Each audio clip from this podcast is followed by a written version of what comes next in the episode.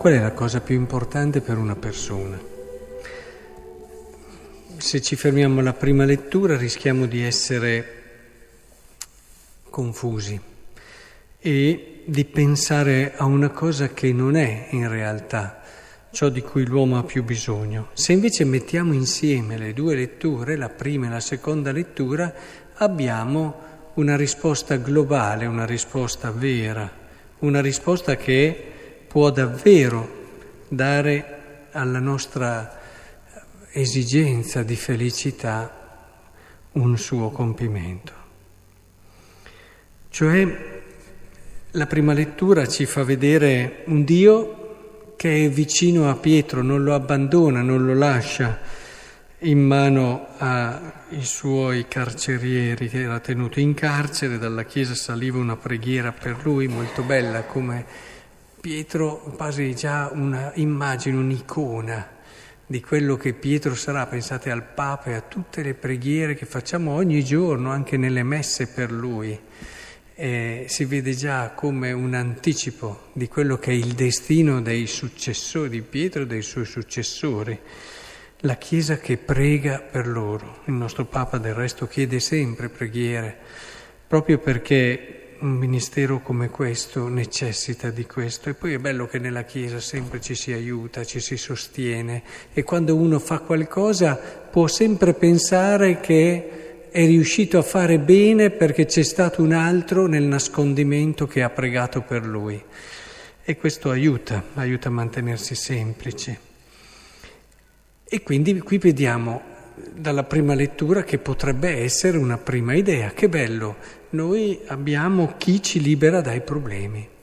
Abbiamo delle difficoltà, abbiamo dei problemi e quindi la cosa più bella di una persona è poter tirare avanti il più possibile, arrivare a più anni possibile e arrivare alla conclusione della vita sazio di giorni. E questo anche nell'Antico Testamento spesso emerge come idea. La seconda lettura invece eh, ci dice figlio mio, io sto per essere versato in offerta ed è giunto il momento che io lasci questa vita. Non è arrivato a un'età molto alta a Paolo e ho terminato la corsa, ho combattuto la buona battaglia, ho conservato la fede. Ora mi resta soltanto la corona di giustizia. Allora, la cosa più importante per una persona, e Dio agirà così, perché Dio ci vuol bene, è il fatto che ci ha data la possibilità a ciascuno di noi di trovare la via per il suo compimento, per il suo dono totale. La gioia non è legata al tirar più avanti possibile, si può arrivare a 70, 80 anni, 90 anni e non essere per niente sereni. Sopravvivere, sì, si tira avanti un giorno dopo l'altro, ma non c'è quel gusto, quel senso delle giornate, quella pienezza di vita.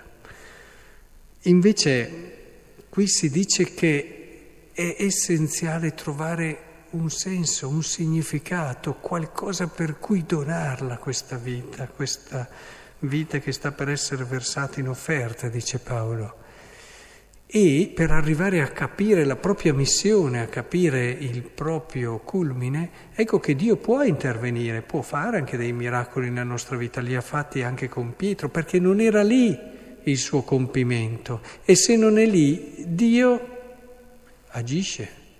Dio interviene in modo anche straordinario perché una persona abbia la possibilità di raggiungere il culmine della sua missione. Ognuno di noi ha una missione e se abbiamo seguito Gesù Cristo in questa missione sappiamo che abbiamo la chiamata ad essere felici. E non si segue Cristo se non si è consapevoli di questo, almeno se vuoi seguirlo in modo corretto, devi partire da questa idea, io dovrò essere felici. E Gesù prende sul serio questo nostro desiderio e sogno e ci accompagna a capire dove sta la vera felicità. Ci prende per sotto braccio, ci porta attraverso gli eventi della vita, una cosa, l'altra, a capire le cose che veramente contano. Poi ci accompagna anche sul Calvario dove lui è stato e, e ci racconta che per lui questo è stato il mondo, momento culminante, pur essendo stato un momento di grande dolore, dove ha trovato davvero il senso e il posto della sua vita, il senso per cui era per cui è venuto il momento dell'orto degli ulivi, eh, quando dice sì, passi da me quest'ora, ma io è per questo che sono qui. Ecco, quando noi capiamo è per questo che sono qui, siamo nella direzione giusta.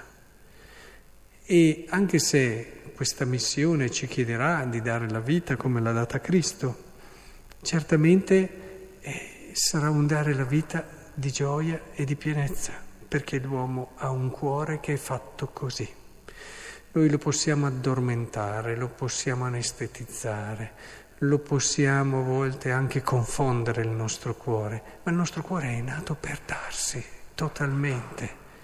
Non abbiamo altre vie per essere felici. E allora il Signore vorrei che ci aiutasse davvero guardando queste due colonne della Chiesa, morti martiri, e che, sulle quali è appoggiata tutta quella meravigliosa storia di santità.